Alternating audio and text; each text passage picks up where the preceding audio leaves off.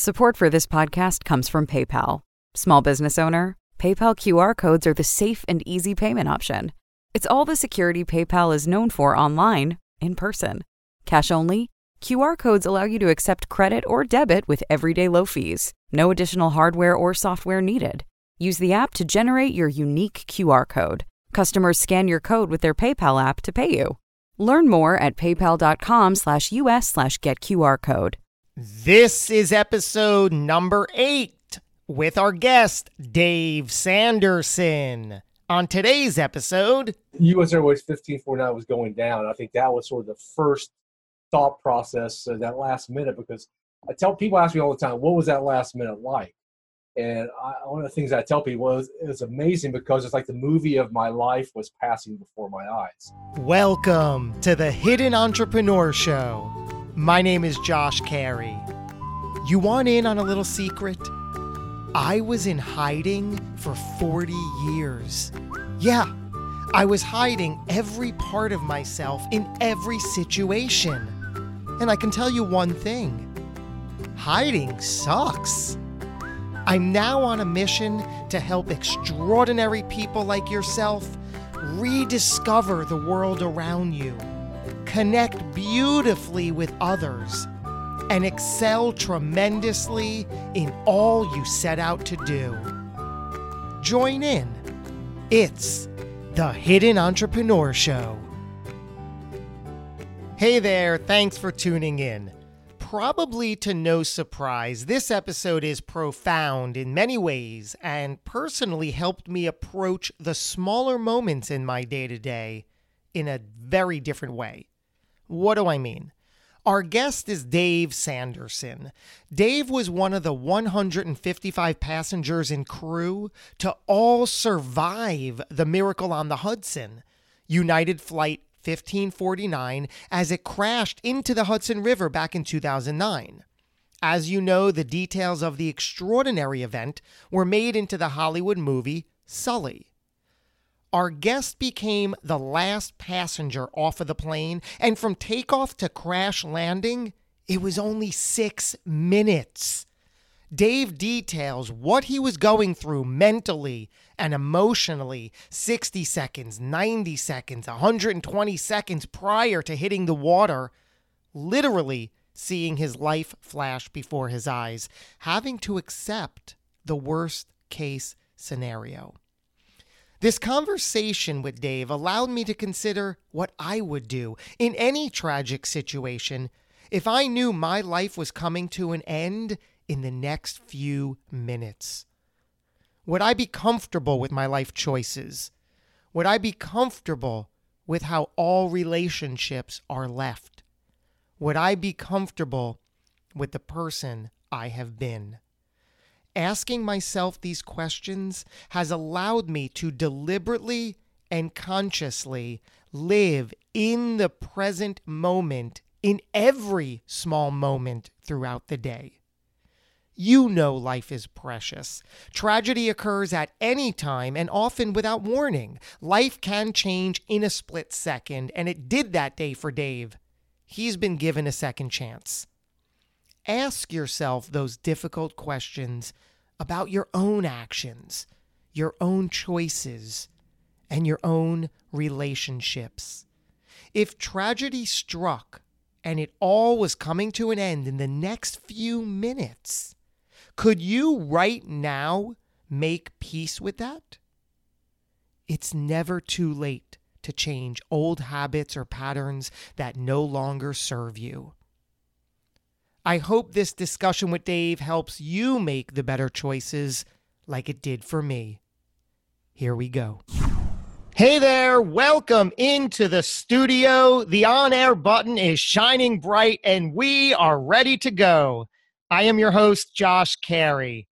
If if you have spent any amount of time, like I surely have, thinking about the meaning of life and your purpose in this life and connecting that to how absolutely precious it all is, our guest today can fully relate.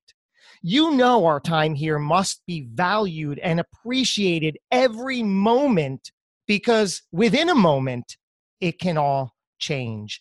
And it did change for our guest as he was a passenger on United Flight fifteen forty-nine on January fifteenth, two thousand nine, which came to be known as the Miracle on the Hudson.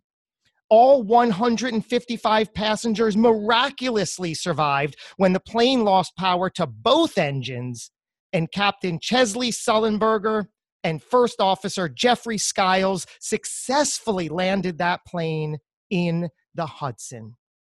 Our guest is Dave Sanderson, who was the last person off of that plane, and I am honored he is with us here today in every regard.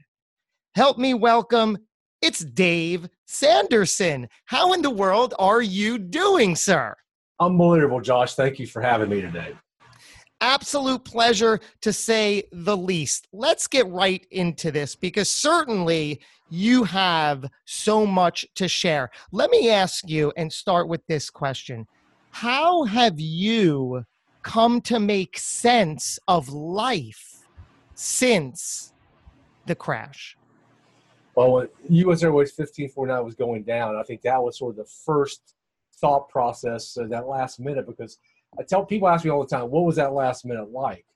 And I, one of the things I tell people is it was amazing, because it's like the movie of my life was passing before my eyes. Mm. And it was, I had such clarity, and And I didn't know whether I, that was, I'm the only person the world's ever happened to, but I contrast that with somebody who I know who survived the earthquake in Haiti, who was under rubble for a number of hours, and she had a very similar experience. So I think the way it really is transformed was, you know, I saw with clarity why I was here.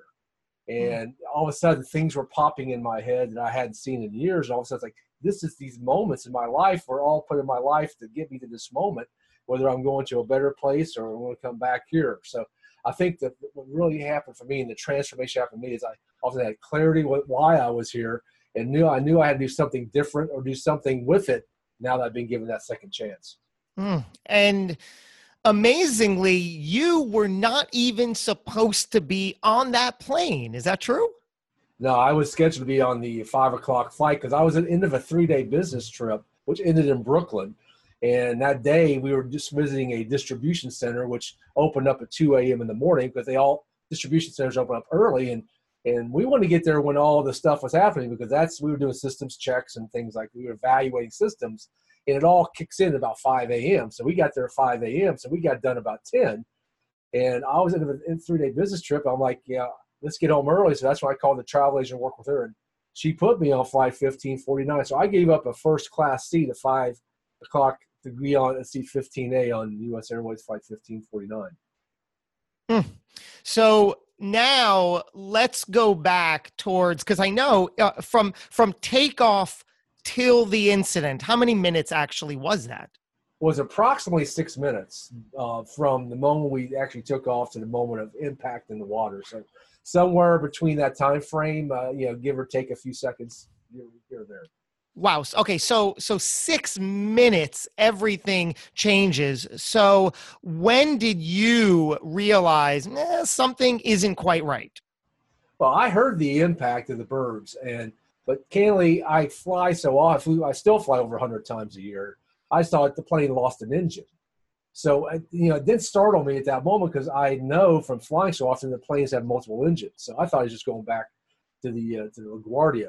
But it wasn't until we crossed over the George Washington Bridge, and uh, the plane roughly cleared the bridge. So it's about four hundred plus or minus feet, and the bridge is roughly six hundred feet up. So we were roughly at around one thousand feet at that moment.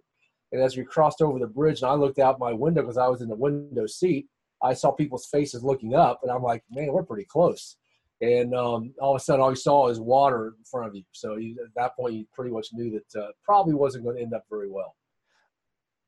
So now at that time, again, six minutes from takeoff to impact, um, what, what, was, what was going through your mind quite literally sixty seconds, ninety seconds, one hundred twenty seconds prior?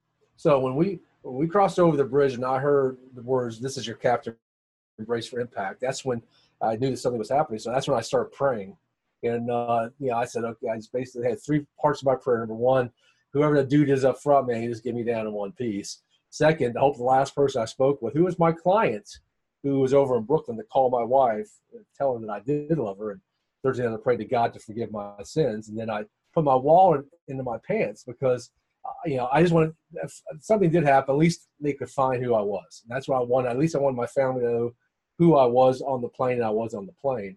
So that was about, you know, roughly about two minutes plus or minus out. And then as we started going over the bridge, it was roughly sixty to seventy seconds. So as I mentioned, I think last sixty, seventy seconds, it was uh, the movie of my life passing before my eyes. And the, the last thing that I, I thought about, man, I've had four impact, because I remember I looked up and said, I hope my wife pays off the mortgage. And because we made a, basically a promise to each other, one day we're going to pay this thing off. And I, at least I knew now she's going to be a multimillionaire and she's going to be able to hopefully pay off the mortgage. And I said, I hope she pays off the mortgage. And I put my head down and it was impact. So you prayed, and within those final thirty seconds, forty-five seconds, sixty seconds, as much as you could have been, were you, quote unquote, okay with whatever would have happened? Yeah, I, I think once I had the clarity of what was going on and I saw everything, and it was, I tell people, it was amazing because people say, were the people freaking out? I said, no.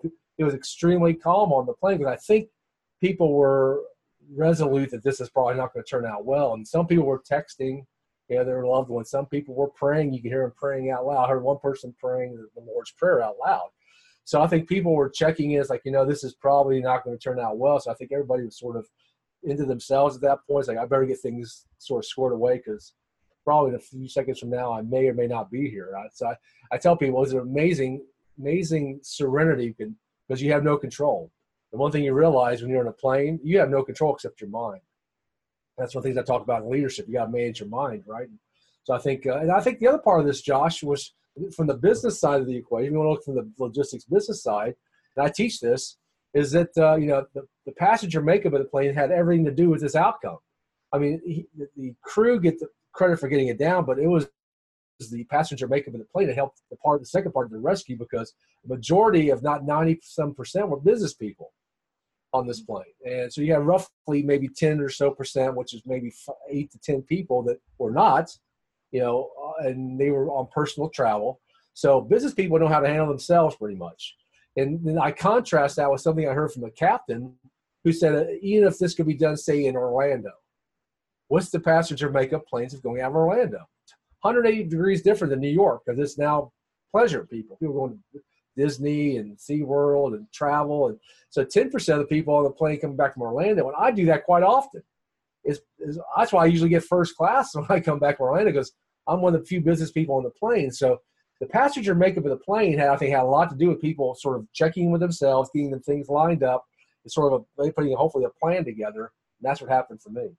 So that's it. That's an incredible v- version of, of, of the way to look at it, that you're saying that because ninety plus percent of the passengers were business professionals, they had a frame of mind going into it that allowed them to personally and collectively approach that mission successfully. And I, I, I tell people, this is a tremendous, you know, blueprint for teamwork, because you have one hundred fifty people, passengers, who didn't know each other or care about each other. All of a sudden, they had a common mission, and they pulled something off in a matter of moments that had never been pulled off before. It's an amazing lesson on if you just get your alignment with your mission and sort of put yourself in that state of mind, what you can accomplish very quickly. And I tell people, what, what if you could do that in your company? You could get people on this on the same page, on the same mission, and, and check your egos at the door like a majority of the people did. Because uh, there's no people stepping on people. There's no people jumping on people. There's no people yelling. It was, I, I use the term controlled chaos, Josh, which means people were moving fast, and I mean, no one was hanging around, all right? But no one was losing it. So, I mean, it was it was as orderly as it could be. So people were, you know, sort of checked into the mission. And I think that's a tremendous business lesson for people. What was your night like when you returned home to your family? Well, I didn't get home till the next day. I stayed the night in the hospital because I had hypothermia. So I, uh, you know, there was a few of us that stayed the night in the hospital, and I was one of those because I had, my body temperature got down to ninety-four uh, because I was in the water inside the plane for roughly seven minutes, waist deep in thirty-six degree water. And then I swam to the boat, um, and the water, you know, was, you know, was, you know, it's cold water. So by the time I got to the triage center, they basically had to strip my clothes off because I was cold. By the time I got to the hospital, my temperature was still ninety-four. My blood pressure was out of control. So that's one of the reasons that another passenger that I communicate often with, Barry, and I, we were in the hospital. He cracked his sternum uh, based on a lot of the things that were going on. So we were the two passengers that stayed the night on the New Jersey side of the side of the river. So I, I didn't get home till the next day, but it was a, that was a wild night. Tell people, you know, I, I, people wanted to talk to us because one of the things that doesn't get talked about a lot, but if you saw the movie Sully, you sort of saw how it played out because the crew was locked away. No one was getting to the crew, right? They were locked down at the Courtyard Marriott LaGuardia. So the people who had questions were coming to people like me and other people that, you know, they could get to us. So they could ask us questions and what was going on. So that was all night long. I was getting questions with the governor of New Jersey and Port Authority director and state police from both New York and New Jersey, F B I, Homeland Security. I mean, people were just coming in there asking questions all night long. So it was a pretty wild, that was a pretty wild night.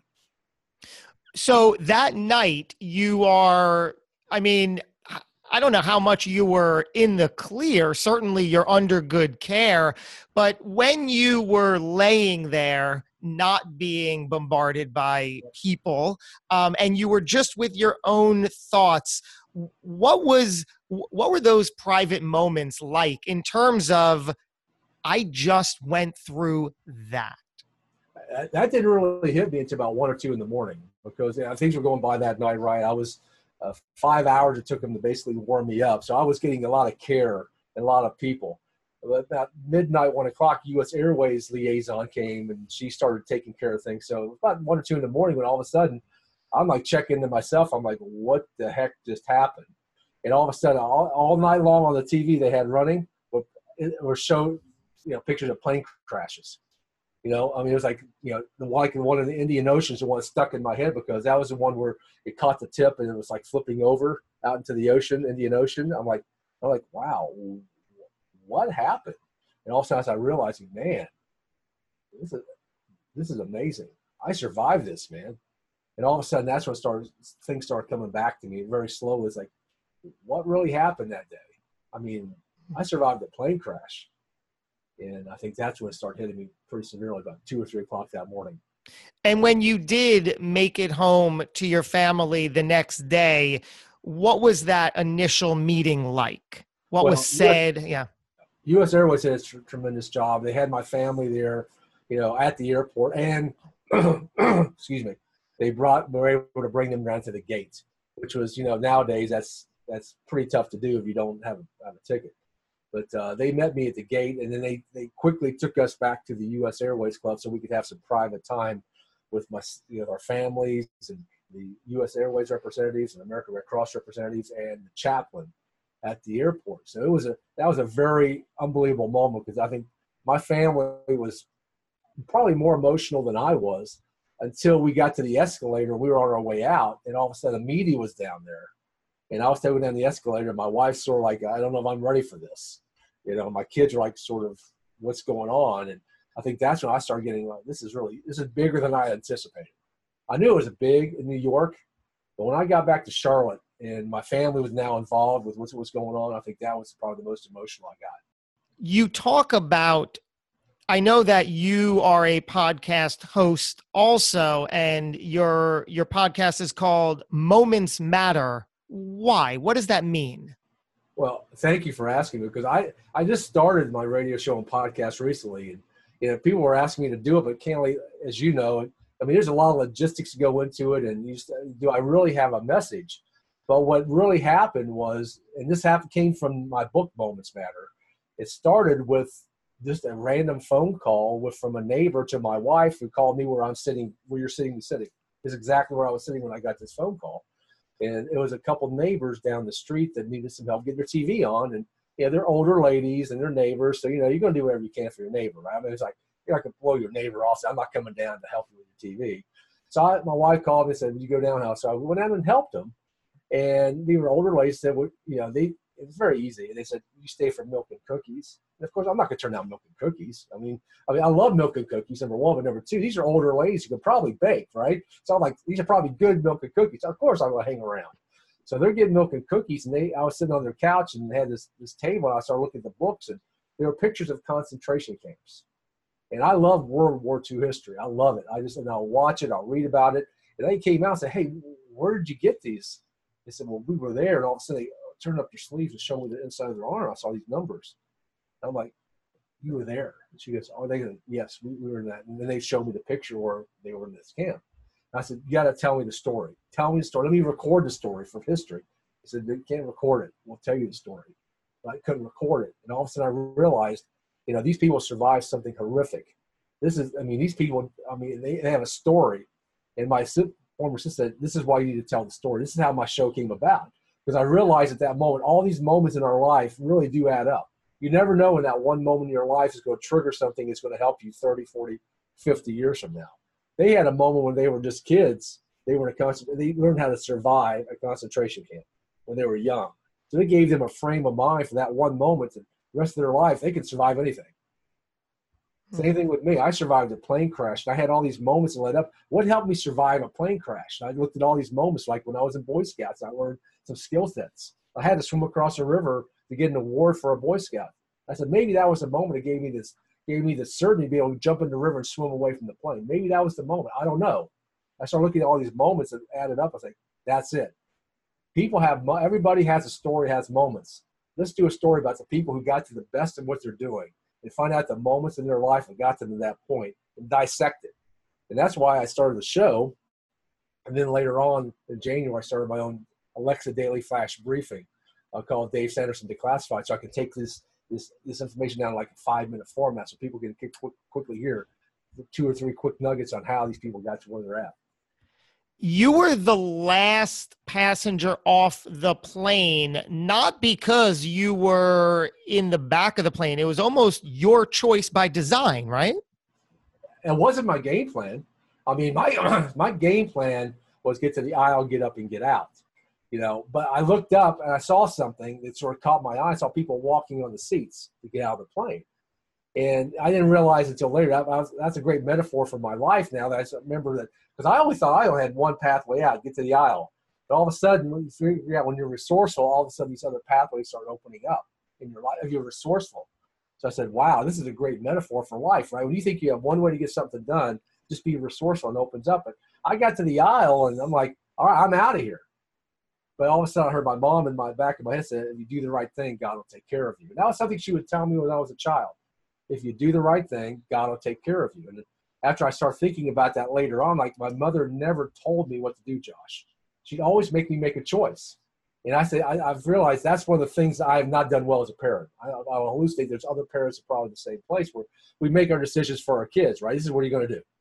We all make them give a choice and have a consequence. See, my mother always made, made us say, make choices to have consequences. So when we grew up, we could make decisions. So the decision I made was go towards the back of the plane because I knew that I was all right. Didn't know what was going on in the back of the plane, but you know what? I'll check it out, and then I'll get out. And so I went to the back, climbed back the seats the other way, got behind everybody, started making my way out. So when I got to the door, I went, I looked over to the right, and I saw, you know, you know, ten F on the right. It was, and, and I didn't know it was ten F at that point. I saw the light, so I just got out. It was like I was getting out like everybody else, but you know, I got to the door, I looked out, and there was no room on the wing for me. It was all filled up, and no room on the boat. So that's why I was inside the plane for about six, seven minutes, waist deep in thirty-six degree water. So it wasn't by choice, but ha- just by happenstance, it, that's what happened. And all of a sudden, I heard people yelling at me. And I didn't know initially why they were yelling at me, but what I found out was, that, you know, that little lifeboat that's on the side that you see the pictures of was floating out in the river because the plane was floating down the river because of the current. Hudson River's got a very fast current. I didn't know that. So they were yelling to hold on. So there's a picture that was shown of me on Good Morning America holding on. There's a little lifeboat waist deep in thirty-six degree water. And that's how I became either the last or one of the last passengers out of the plane at that moment because I was holding on to this lifeboat so people could get access to the wing. Speaking of choices and decisions, and I, I, I'm sure at this point, correct me if I'm wrong, you probably have have no real time in that situation to consciously make a decision. Is that right? Things are just all of your your your history of life that brought you to this point Kick kicks in. in. Yeah. Yep. That's exactly. I think I tell people all the training, everything you learn kicks in at that moment. I mean, and that's what's really amazing, because I had all this training where, I mean, I had sales training. I was thirty-one plus years into sales, but I was also head of security for a guy by the name of Tony Robbins, and just being around that and understanding the mindset of him and the people that he hung with. You know, I, I tell people that was the, all the education that I got that sort of kicked in. It's like, you know, because I know some of the strategies he uses, and he talks about strategies, right? And I learned these strategies just by being around him. And it's like, one of the strategies is how to manage your state, how to manage your mind. Well, and that's one of the first things he teaches in all of his, all of his, you know, conferences and, and seminars he does. And so for me, managing my state was like number one thing. If I could manage my mind, at least I could get through it. So everything else can happen, but at least I can manage my own mind, because that's the only thing I can control at the moment was my mind. So you, that's, that's extraordinary. You, you spent thirty plus years in sales, and at the same time, you also spent a good deal of, of time head of security for Tony Robbins. That, that's correct. And, you know, I, I tell people, you know, there, you get the college education, you get the formal education, all that is good. But practical everyday education, being around great people. And that, that was another lesson I tell my kids. I tell people, you got to put yourself around great people. I've always, one of the things my dad taught me when I was young, and it was a great lesson, and candidly, back in the sixties and seventies, I didn't understand what he was talking about. You know, I was a young kid, but he always said, put yourself around access, around great people. And the first time he did that for me, and I've never talked about this, was when he took me to my first professional baseball game. And we, and I loved Johnny Bench. I mean, Johnny Bench was the man, right? But my dad's man was Willie Mays. I mean, just, he grew up in the Depression. Willie Mays was the man in the fifties, right? So the Giants were playing the Reds, and he got behind the plate seats for at Crosley Field for the Reds versus Giants. And he told me, and I, I've only written about this once, but he said, watch how they prepare. And, and I never understood that, right? I mean, eight years old, right? What's going on? But I saw how these professionals prepared their minds to get into a game. I'm talking about two of the best that's ever played the game. Excuse me. And so that was a great, I thought that was a great lesson for me to learn how to prepare my mind, prepare to be able to go into battle or go into games, go into whatever I was going to go into by seeing these world-class people. So I always put myself around people that were leaders who were the best that they could be. And that, that, that top one percent, as Tony calls them, right? So that's one of the reasons I was, I do, I still do today.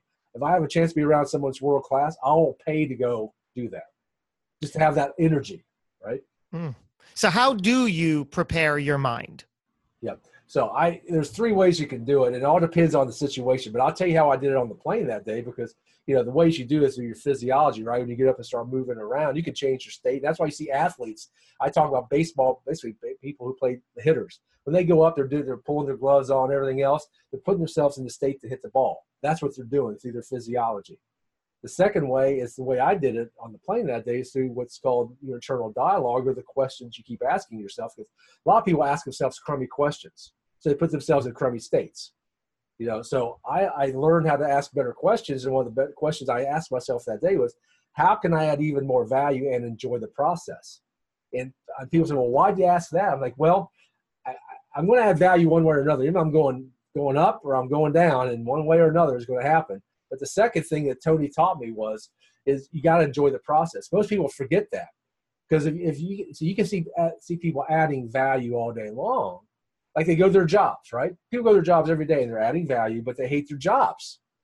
They're not enjoying the process. So, you know, ask yourself a better question. But the third way is what you focus on, because where energy goes, focus goes. Energy flows, focus goes. So if you put your energy towards one thing and focus in, you can get, you can change your state of mind. That's why you see geniuses. That's how you see a genius come here, because all of a sudden they can compact their focus and I'm going to solve cancer. And that's all they think about. So that's all that focus. That's how they manage your state. So that's how I talk about managing state. And you can manage your state in a business meeting. I used to do it in a business meeting, whether, you know, through the questions or I would tap my foot or move my hand some way just to get myself ready to rock and roll. And that's what happened that day on uh, on the plane getting out.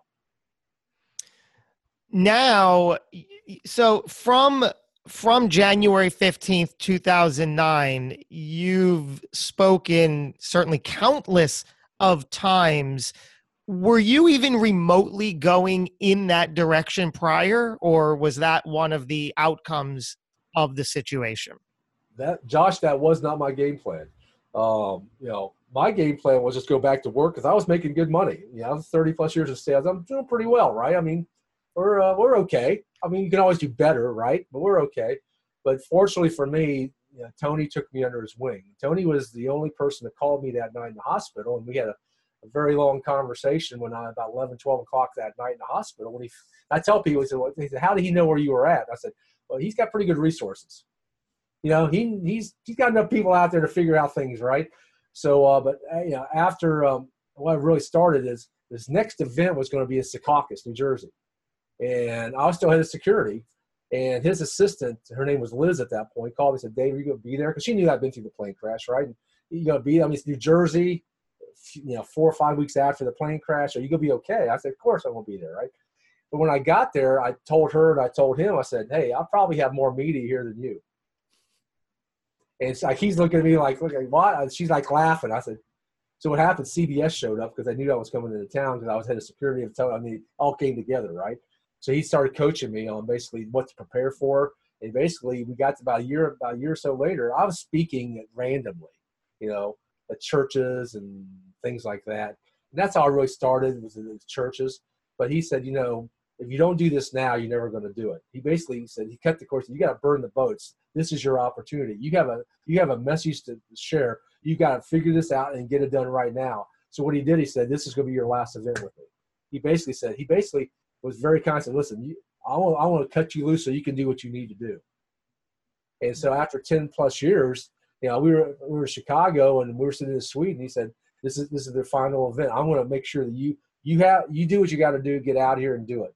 So he's, he's been a tremendous mentor to me. And that was really the impetus to do what I'm doing now. But I was speaking at churches and stuff, and that um, that was great. But then I started taking the Zig Ziglar approaches. You know, you do fifty or sixty events, and you sort of learn your stuff, right? I mean, you don't get paid for it. You just sort of learn your craft. Because one of the things Tony taught me is you never take a note on stage. You got to know it internally. You got you got to be so embedded with what you know, your knowledge, your content, that you got to speak from the heart. That's why I see him so passionate on stage. So I said, okay. So I did like fifty or sixty church events and community events and Red Cross events for free until I really sort of internalized what my message was. And of course that's grown now to leadership and growth and other things, but it was, it was a tremendous opportunity that Tony taught me. What was then in two thousand nine when you and Tony were having that kind of conversation where he said, this is your last event with us. You have to go uh, spread your message. What, what did he mean, or what was your message at that time? I, I answered the first question and the second question. Well, what happened was is every time I would, would pick him up to go to an event, he'd ask me a question, and it was the same question. You know, when are you going to stop working for that company and do something for yourself? You can never be free until you work for yourself. And I would come up with excuses, you know, and some of them were valid, right? I mean, but after so many times, he knows he called B S on you, right? He knows, right? You're not going to lie, right? So that was number one. But number two, well, what was my message, right? Why would I get out? How could I start something myself? I don't even know how to do it. But when I had the opportunity to speak, really the first part of the message was just about that experience. People wanted to hear about that experience. But what happened was the message started growing around these attributes like we were talking about, about state management and, you know, managing your mind and, and how to, how do you put yourself in that state and, you know, leadership, teamwork, persistence, and all of that started going out to a point where now I'm speaking with corporations and, and doing leadership, you know, workshops about How how to pull people together, how to pull people together when they have no common interests. What are those skill sets that they have to have? You got to be able to do so. It's really blossomed, and I've been very honored to be able to do that over the last uh, several years. There's just so much so much fascination in how how your journey your journey changed completely. Certainly, obviously, prior to this. Did you fear death? I don't know if I feared death. I didn't want to die. I know that. And I had a couple of near-death experiences caused by myself being stupid, right? I mean, you do stupid things when you're young, like, you know, jumping off a cliff in the middle of the night into the water, right? I mean, what do you, or flipping your car because, you know, you're going too fast around the curve and all of a sudden, you know, you survive. I didn't fear death, but I think my minister at that point um, sort of opened my eyes to something. And it was, they, he heard me speak. I had the honor and privilege of speaking at the nine eleven services here, which was, as you know, being especially where you are in New Jersey, it's a very emotional day, wherever you are in the country. And I had military and fire and police. And here I, they asked me to give this message, right? And I invited my minister. And he never heard me speak outside the church realm. He heard me speak from the church perspective and the spiritual perspective, which is good stuff. But I said, you need to hear me outside. You need to hear what I talk about. So as we were walking back to the car, he said, you know what? He said, you know, and we're, I'm a Methodist. And he said, you know, in our faith, the faith, you're baptized once into the, into the water, to the Spirit. He says, it was like you went in the water, and all of a sudden you came out, and it was a different person. He said, it was like, we don't believe in rebaptism, but it was like you sort of were baptized again with a whole new mission, and it sort of came opened up to you like in the clouds. And that's exactly, I think, what happened. It's like I went in, all of a sudden I opened my eyes, like it's, it's not all about me, right? Where you're a sales guy, I, you know, I'm sure you have some people who are salespeople and managers who are listening today, and a lot of it's about your own personal significance. I got to get the number, I got to get quota, right? I got to do so many phone calls, you got to do all these things, right? And it's all about you. But the true successful, the, the most powerful people are the ones who check their ego at the door and it makes it about other people. And that's what flipped for me. It's, you know what, it's not all about me. You know, I and I've got to figure out how I can add value to other people and how I make them sort of give them the significance and sort of check my ego at the door. And all of a sudden things start opening up, and that's how things start blossoming in my business. It's like, it's not about me, man. You know, if I can help you be a better person, whether it's through my podcast, my daily explanation, my on co- online course, whatever it is, then I've accomplished my mission today. And all of a sudden, when I check my ego at the door, it's not about me. That's, Josh, when everything opened up for me. I checked my significance at the door. You talk about how each of us will have or have had our own personal plane crash. What does all that mean? Yeah, and I, I appreciate you bringing it up, because that's one of the things I realized is is that everybody in life has something happen to them. And I started looking at, I, I started reading about leaders. I actually sort of blogged about this, even all the way back, about these leaders, especially leaders, that they all had to face something in their life. I mean, no one just goes through life, it's all easy, and you get to that point, you're making millions of dollars, and, and you make millions the rest of your life. A lot of people make millions and all of a sudden go down, or they have a heart attack. Or like recently, I had a friend who I met back in nineteen ninety-nine when I was head of security for Tony, and we were on the big island of Hawaii, and he would take care of us, Dave Sam. But unfortunately, Sam just lost his house in a volcano. Now, who loses their house in a volcano, right? I mean, that's a one in a billion shot, okay? But that's his personal plane crash moment, right? He lost his house in Hawaii. So I realized everybody's got that one moment, and it's like, what do you do with that moment, right? And a lot of people go into depressed states. A lot of people do. And and I and I mean, I've had the honor to go to places like Fort Hood in Texas and Oklahoma after tornadoes, and Eastern Shore, North Carolina, after Superstorm Sandy. And just last fall, I went to Pompano Beach after Hurricane Irma. And I, one of the, the benefits I get now, Josh, is to talk to people who've gone through these experiences. That's a benefit that I get. And I find out that everybody, you know, a lot of these people get depressed afterwards. And no wonder they lost their house. They had a heart attack. Something's happened traumatic. But the one, some some people have learned how to flip it and grow from it. And that's sort of where my mission sort of moved now from. It's not a plane crash experience. It's a traumatic life experience that everybody's got. I'm not the only guy in this world that's ever had it. And I go back to the first thing I shared about those two older ladies. They survived a concentration camp. Who on earth now, there's very few people, and there's a few, unfortunately, probably now in that situation. But no one has that experience. But they survived it. Let's get to these people and understand the strategies they used, right, to overcome that personal plane crash experience in their life called a concentration camp. And I got to talk to these people and understand that mindset. So that's one of the things my mission is now, is helping people who've faced something overcome it, and how to do it, and the steps to do it. And through that, you've developed something called P T G S, Post-Traumatic Growth Syndrome. Tell and me, please. I, I didn't come up with that term. I, I was actually approached by A A R P magazine to do an interview. And, you know, when they approached me, I get approached a lot to do interviews, right? And they said they want to interview me. I said, well, what can I add value? I mean, you know, I know nothing about A A R P, right? And candidly, I knew, why would you want to talk to me? And I thought I was too young anyway. I mean, that's for old people, right? But they, they found out that I helped the American Red Cross up to that point raise over eight billion dollars. They want to understand, how did I grow from this thing? Why a lot of people went the other direction. And then they shared with me this term from they that was being, I guess, studied at U N C Charlotte, I think North Dakota State University, called Post-Traumatic Growth Syndrome. And it's the strategies on people, how people grow, that we go through and depressed. And so they shared this with me, and all of a sudden I was like, yeah, that's my story. So they interviewed me from this magazine, right? And they have this big, big article about the strategies I used to grow, and they sort of coined this phrase P T G S, and all of a sudden it's like, that's it. That's, that's how I can add value to other people, is help people grow and share these strategies instead of talking about a plane crash. So I used the plane crash as sort of the background on, on my traumatic life experience.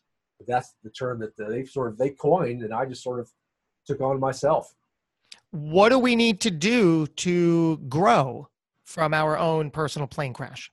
There's a lot of strategies that I talk about, and I did a TED Talk up, up in, at Queen's University in Kingston, Ontario. People said, well, why'd you do it there? I was asked to do four TED Talks. It's the same, but it's a two-week period. But I selected there for two reasons. Number one, I wanted more of an international perspective. That's number one. But number two, Canada is going, and I do a lot of talks in Canada, Canada is going through a lot of challenges now with P T S D, right? Post-traumatic stress disorder. And I want to, I can at least do it in Canada and get the message out, at least in Canada and North America. And so one of the strategies I talked about in my TED Talk, and I talk about a lot more in one of my general talks, is about the power of meaning. Because one of the things that Tony taught me and teaches all these audiences is that the, the meaning you attach to something produces the emotion of your life, and emotion really is your life. Your, your life's made up of emotion. So, and, you know, an emotion, all these emotional connections sort of are what your body's made up of. And so, and he uses, and he, and the way you do it is you call it's called reframing, right? You become conscious of those meanings you're attaching. Because if I can help people understand those meanings, why they're going through their head the way they are, the meanings they keep attaching, then I can help them reframe that. You know what? Because you can grow. You can change your meaning to anything. And I'll give you an example. There's, there's a, I know there's another gentleman who was on the plane with me, and he lost his job. He went through a divorce. He was going through a very challenging time of his life. And he said, this is a horrible, this is a tragedy. This is the worst thing that's ever happened to him. You know, I'm thinking, this is a blessing. Same experience, two separate meanings, right? And all of a sudden I started realizing this dude's, the reason why this guy's miserable is because the meaning he attached to is all negative. He's got, he's got to have something positive. Like, you know what? I get to get a new job. I get to start my own business. I get to go out and talk about this, right? He, he attached a negative meaning instead of a positive meaning. And then say, people say, well, how do you do that? It's like the way you process it. And the way I process it was I get it out of my body. Because one of the things that Tony teaches, and I, I, I ascribe to and really talk about, is, you know, the more you keep this negative stuff in your body, it just gets deeper and deeper in your head, right? And, and so all of a sudden, you're so deep in your head, it's like, why this always happened to me? This always happens to me. You're making generalizations, and this meaning is like, no, it doesn't always happen to you. Because if it did, you'd be dead. So it's like, if I can help people reframe the meanings, that's one strategy I use to help people grow and say, you know what? Yeah, it was a bad situation. Yes, you got you got something happened to you, right? You, like you, you have, there's this lady in Ontario I've been talking to for the last two years who survived an avalanche in Nepal, and she's locked up in this log cabin in northern Ontario. And I finally got a hold of her. I was talking to her. I'm talking her through this, and I'm like, so I used the older ladies down the street as an example. I said, yeah, that's a bad situation, but you survived. But so she had survivor's guilt. Right? Why did it happen to them and not to me? Understand, got it. I said, well, let's look at these two ladies. Her parents died in a concentration camp, but they survived. They could have gone through the same thing. Why did they die and we didn't? Instead, they got out and did something with it. And all of a sudden, built an amazing life out of a concentration. So I said, I'm trying to help reframe by the changing the meaning by using those kind of references. So there's a lot of ways to do it.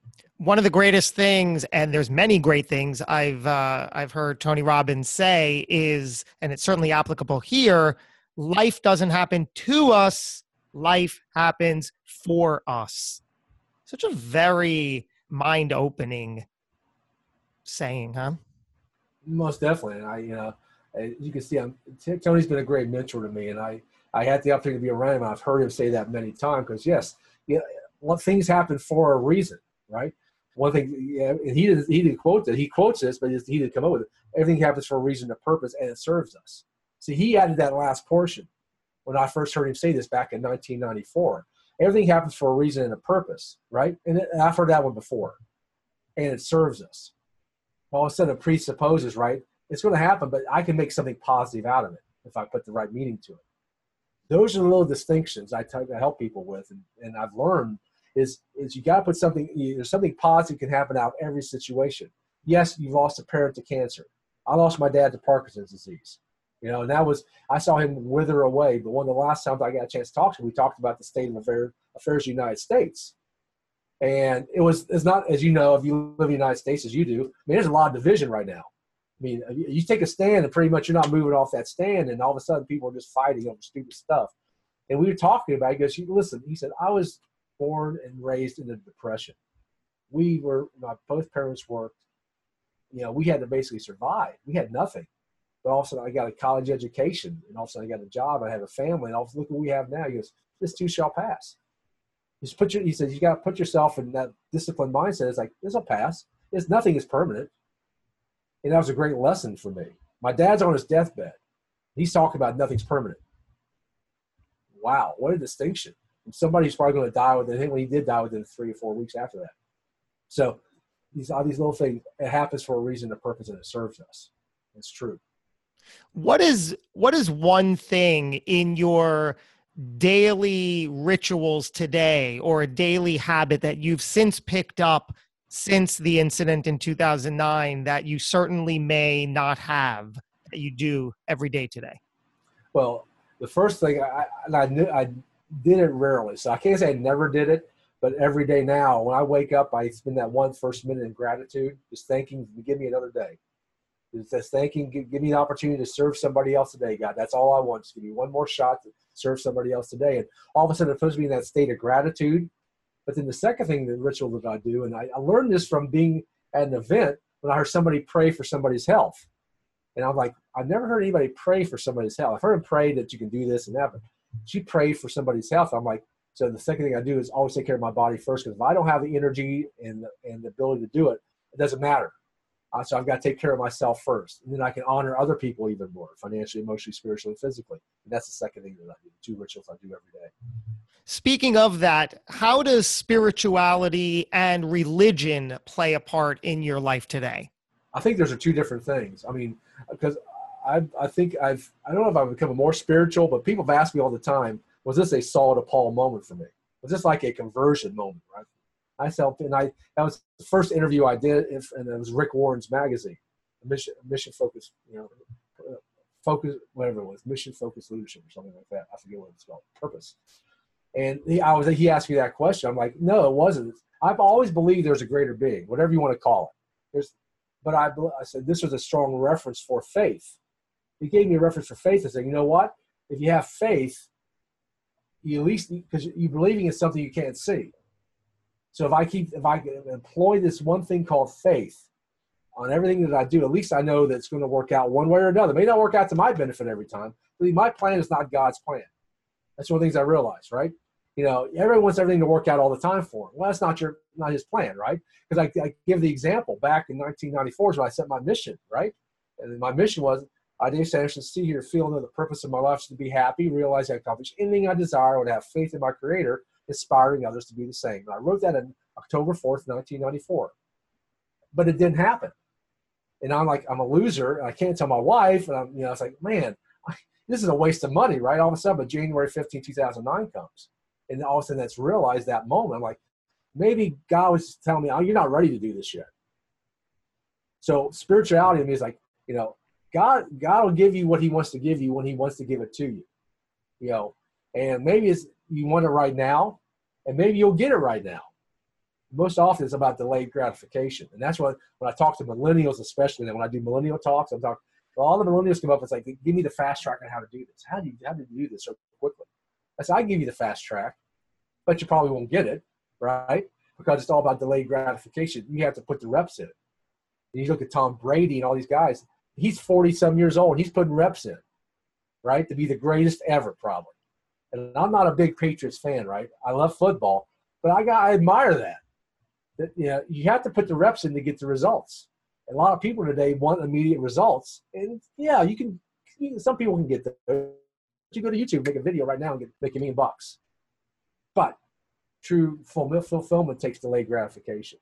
And that's something I learned from Dennis Waitley back in the eighties when I first started doing all this stuff. Hmm. What do you believe happens when it's all over, our time here? I believe, I think I am going to a greater place. And I believe that I will be held to judgment. It's like we all will. We get to, we'll get to that point. And I've done, you know, I've, there's a lot of things in my life that I have to answer for. We all have to answer for. I'm not the only guy.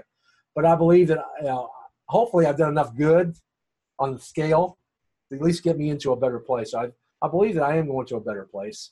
I believe that, and, and I think I'll have more serenity for that when that happens. Like, you know, so what, I've, I've lived a life that I was meant to live.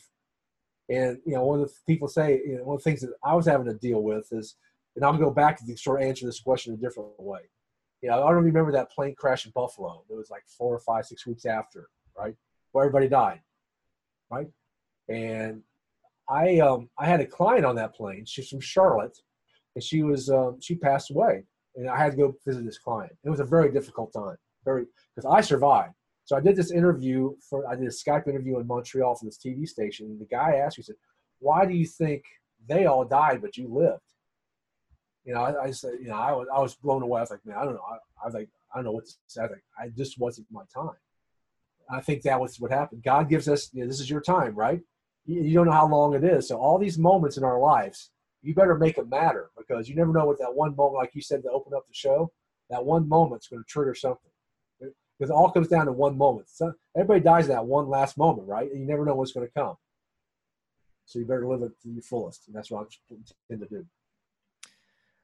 What is next for you? Where do you go from here? Well, my next phase is I'm, I'm definitely going to write my next book. Uh, it's going to be around how to bounce back, how to how to come back. Because I think, you know, there's a lot of people who've written about this, but I'm going to give a firsthand experience of some of these lessons and strategies that I learned. Hopefully at least leave a manual or transcript behind to say, you know what, you know, Dave's no longer here. Dave's been passed away for, you know, twenty years. But at least here's his manuscript on how he got through what's called a plane crash and how other people got through it. So that's my next really a big thing on the horizon is that. And then so we're, you know, we're branching out. I'm, you know, like I said, the tenth anniversary of the plane crash is coming up in January. I'm doing a big event up in New Jersey. I'm really excited to do that. But yeah, that's sort of going to be, the, I think, the culmination of the last one, the last time I really talked about the plane crash. It's all about how to talk about growth and leadership and focusing on cultivating your own personal leadership skills. That's one of the things I just released in my new course, because people keep coming to me. It's like, you know, they want to talk about leadership. I, but what I learned, learned long ago, it's all about you got to have your own personal leadership skills first before you can lead somebody else. So I, I put together a course because I want to leave a legacy behind. It's like, you know, these are my twelve thoughts on how to build your own personal personal leadership skills. So when you, hopefully you will look at it, when you face that moment in life, let's call it a personal plane crash moment, and you're going to face it. I mean, it may not happen to you directly, but what happens if your wife or husband gets cancer? You're in that, you're in the middle of the plane crash, right? You're going down. How are you going to deal with it? How are you going to manage your mind? How, what kind of faith are you going to have? How, what kind of awareness do you need to have? These are the kind of subjects I talk about, right? It's about all these little skill sets that come together, because you all of a sudden have to step up and lead, and somebody else is all of a sudden you're going down, but you have an emotional attachment. How do you do that? So that's uh, hopefully that's part of my legacy that I'll, I'll leave behind when uh, that moment comes. Absolutely spectacular. I will leave you with this final question. Dave Sanderson, sir, how would you like to be remembered? I just want to be remembered as somebody who, and go back to the question, I added value to everybody I came into contact with, and I enjoyed the process. I mean, that my truth, I mean, people ask you about success. It's like, if I can just do what I want, when I want, with, with whom I want, where I want, that's immediate success. But the longer-term success is, have I added value to you today? And by the same way, if I, if I enjoyed that process, I'm doing it. And if I've done those two things every day in my life, or in my life, added value to somebody, I've I've, I've done what I'm supposed to do on this earth. So, you know, that's why I get up in the first day. How can I add even more value and enjoy the process? That's the question I'm repeating to myself, ingrained in my body. So every day, like today, hopefully, Josh, someone's listening today, I've added somebody value today. I've accomplish my mission for the day. Wow. Well, I could speak up and say personally, you have added an extraordinary amount of value. Um, how can somebody reach out and get in touch should they want to say hi and learn more? Well, I would love, they want to check out my website at dave sanderson speaks dot com. That's pretty much where everything resides. And, and, but like you said, I have my own radio show and podcast. It's on Contact Talk Radio, eleven o'clock on Mondays. It's called Moments Matter. And, uh, very excited about that. And or if you just if you have an, an Echo device or an Amazon device, I'm really excited about what I'm doing with the Alexa Daily Flash Briefing, because every day I bring new content and people's content. For five minutes, you can get some of this, this wisdom out there, and this comes up on your phone or your Echo device. So it's Dave Sanderson Declassified, and then, you know, uh, and when we're starting, in fact, we're starting kicking it off tomorrow. Josh is people have been coming to me so much. Josh is like, how can we sort of get, get around this energy and get access? Because like I talked about, my dad told me about access. How can I get access to the people that like you've had access to? So starting tomorrow, we're kicking this off. And we have, I have a group called Impact. It's by invitation only, but if you apply on my website, I'll give you access to people like I've been around. We've, we've, we've talked about today, right? And other people that all of a sudden you have access to these people and their strategies, or maybe one-on-one or in a group. So it's going to be fascinating. I've had people who, some of these leaders said, I would love to help you with this. So that's called Impact. And if you go on my website tomorrow, uh, August first, I'd love to have you apply and see if that's something that's interesting. Well, it interests to me. I want in. So if I understand you correctly, we go to your website, we'll see something where we click on that talks about joining Impact. Right. Most definitely. And, wow. Uh, it's, yeah. Wow. That's, uh, that's phenomenal. Before we part, uh, if, if you have a minute, please expand on that. What is, how, how, what is Impact? How do we yeah. impact? Well, where, where this sort of emanated from is one of the most powerful things that I've done since the plane crash is, you know, I've been a part of a mastermind group. And, you know, I mean, being around eleven other individuals who have totally different mindsets have basically opened up my creativity side of my life, right? I wasn't thinking of things. And all of a sudden I realized people were coming to me, and I, I didn't pick up on it, Josh, for many years. I mean, people come to me all the time. I was like, listen. And you talked about, you know, you were around Tony, you're around some of these other leaders, right, that you've been around, you know, Tom Hopkins and some of these other people in business. How can I get access to that? They wanted my strategies, right? I'm like, well, one way is that you can just call them directly now. I mean, that, you can do that. Or you can come into a group and I can give you access to that, right? So if you want to get in charge from someone like Aaron Walker, who's a self-made billionaire, right? For me, I multi-millionaire, I should say multi-millionaire. And have access to that mindset, or a Don Barton, or a Dominique Wilkins, or the guy who's a chief innovation officer at Chick-fil-A, who who's in charge of the strategy, how to be innovative, which was one thing we realized, Josh, right? I learned in business, whether it's true or not these days, it's the two ways to grow a business, through marketing and innovation. If I can bring you one of the top innovators in this country, and you have access to talk to this guy about how to get your innovative self on and innovate for your business, That's, a, that's an amazing, amazing opportunity to be in front of somebody to talk one-on-one with them. So that's how this came about. We call it Impact because it's going to impact somewhere in your life. Whether I bring the top marketing person to, or the top innovative person, or the top leader person, or one of the top speakers in the world who may have may have not been talking about today, right? So that's how it came about, and I'm really excited about it because, you know, we're going to try to limit it to the amount of people because I it, you got I don't want these, my guests to be overwhelmed. I want them to be able to talk one-on-one or within five or six people to get those questions answered. Like, how, how did you come up with this Chick-fil-A, this cow concept? You're doing a cow and a chicken commercial. How did that come? How did someone come up with that mindset? And so someone can tell you, this is how, how you have to be innovative in business, right?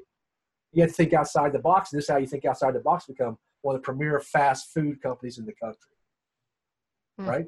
Having access to these people, because it's all about having the access. And what you talked about earlier, Josh, is the network. If I can expand your network through my network, I just add a significant value to you. You don't know where it's going to take you. Like you said, expand your net worth through your network. And also another way of saying that is um, you are, what do they say about you're the, um, you're the sum of the, the, the five closest people you spend time with. Um, And uh, you mentioned you're part of a mastermind and all of those things. Um, I know that That is the game changer. You must, you need to. I mean, just by logic and definition, who you spend time with is going to affect everything about. What's that other phrase that um, uh, uh, a high a high tide rises everybody? Something like that. Yeah. So, wow, I am, um, I'm going to visit that link um, first thing tomorrow, but by the time everybody's listening, it's there now on dave sanderson speaks dot com. Yes? Most definitely. Well, this has been um, truly a pleasure, truly enlightening, fascinating, more than I could have ever hoped. When I saw your email come through to book this session, I was I was uh, giddy, to tell you the truth. It, it, it's, it's such a pleasure and an honor to learn from you, to be with you. Thank you for spending your time with us. Thank you very much, Josh. I'm honored to be with you today. Absolute pleasure. Everybody tuning in, thank you as well for spending your time. Like the theme was, I hope you got some value out of it. Love to have your input. If you enjoyed it, send us a little note. Let me know what you thought. Feel free to rate and review the podcast on iTunes, wherever you consume your daily podcast episodes. Until next time, everybody, thank you for joining us. Go get 'em. Thanks for listening to the Hidden Entrepreneur Show. Make sure to subscribe through iTunes or Google Play so you can get notified every time we publish a new episode. And we'd love to hear your thoughts with an honest review on iTunes. Finally, follow us on your favorite social media platforms to keep the conversation going with Josh Carey and today's guest. Until next time. This podcast is a part of the C-Suite Radio Network. For more top business podcasts, visit c suite radio dot com.